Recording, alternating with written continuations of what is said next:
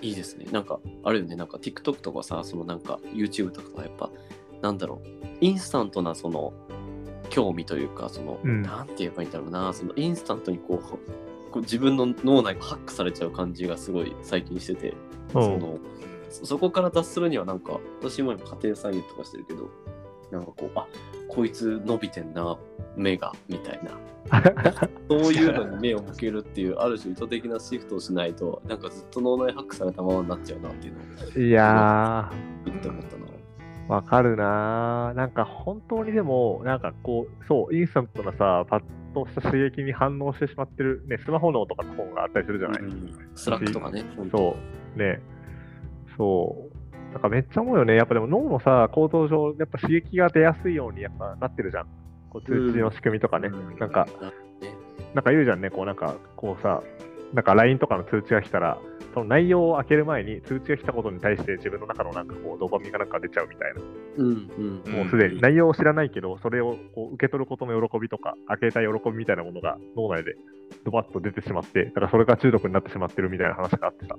うんでもめちゃめちゃ思うね。なんか本当に結構、私結構中毒になりやすくて、そのなんか、こう、通知とか、うん YouTube とかね、なんか、こう、だから短期的な刺激になんかこう、いかに向き合うかっていうのはね、結構大きなテーマなんじゃないかなってすごい思う、最近。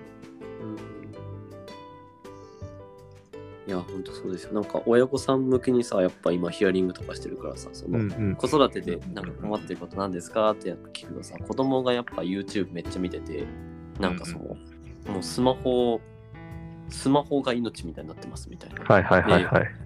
じ今の我々の話で自分だったら別になんかこうこうある種のこうい意思を持ってさ断ち切ることもできるしそれだけのうん。なんか別の喜びもあるんだよみたいなところをうんやっぱ言えるけど、でもこ子供とかやっぱ一番最初にスマホがあってでそこからなんか世界が作られてるから、なんかそこ取り上げるってある種なんかね残酷でもあるけどこのままだと本当にスマホに食べられちゃうよみたいなところがあってなんかこの、うんこの難しさねなんか 解がない。難しいよね、これね。うんなんかその、ツールとしてのスマホっていうのもある。ホリエモンとかはさ、逆にさ、なんかこう、スマホうんにこう反応してる自分たちは、なんかこう、進化だみたいなね、そういうスタンスを取ってるみたいな話を聞いたことがあって、うんそれを使いこなせるようになってみたいなね。まあ、ある意味、ね、人類の拡張機能じゃないけどね。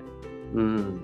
これはでも、ね、難しいよね。でもなんかあんまり自然じゃないと思うよね。やっぱスマホ見すぎてさ、オーバーフローしてる状態の時とかさ、そうだね。うんなんかやっぱ感覚的にはちょっと違うんじゃないかなって思うことの方が多いよね。うん。そうね田舎に帰りたいもんね。東京は刺激が多すぎるちょっと。えー、そうね。そういう時間も作りたいよね、1年とかね、できればね。作りたい。うん。うん。なるほどな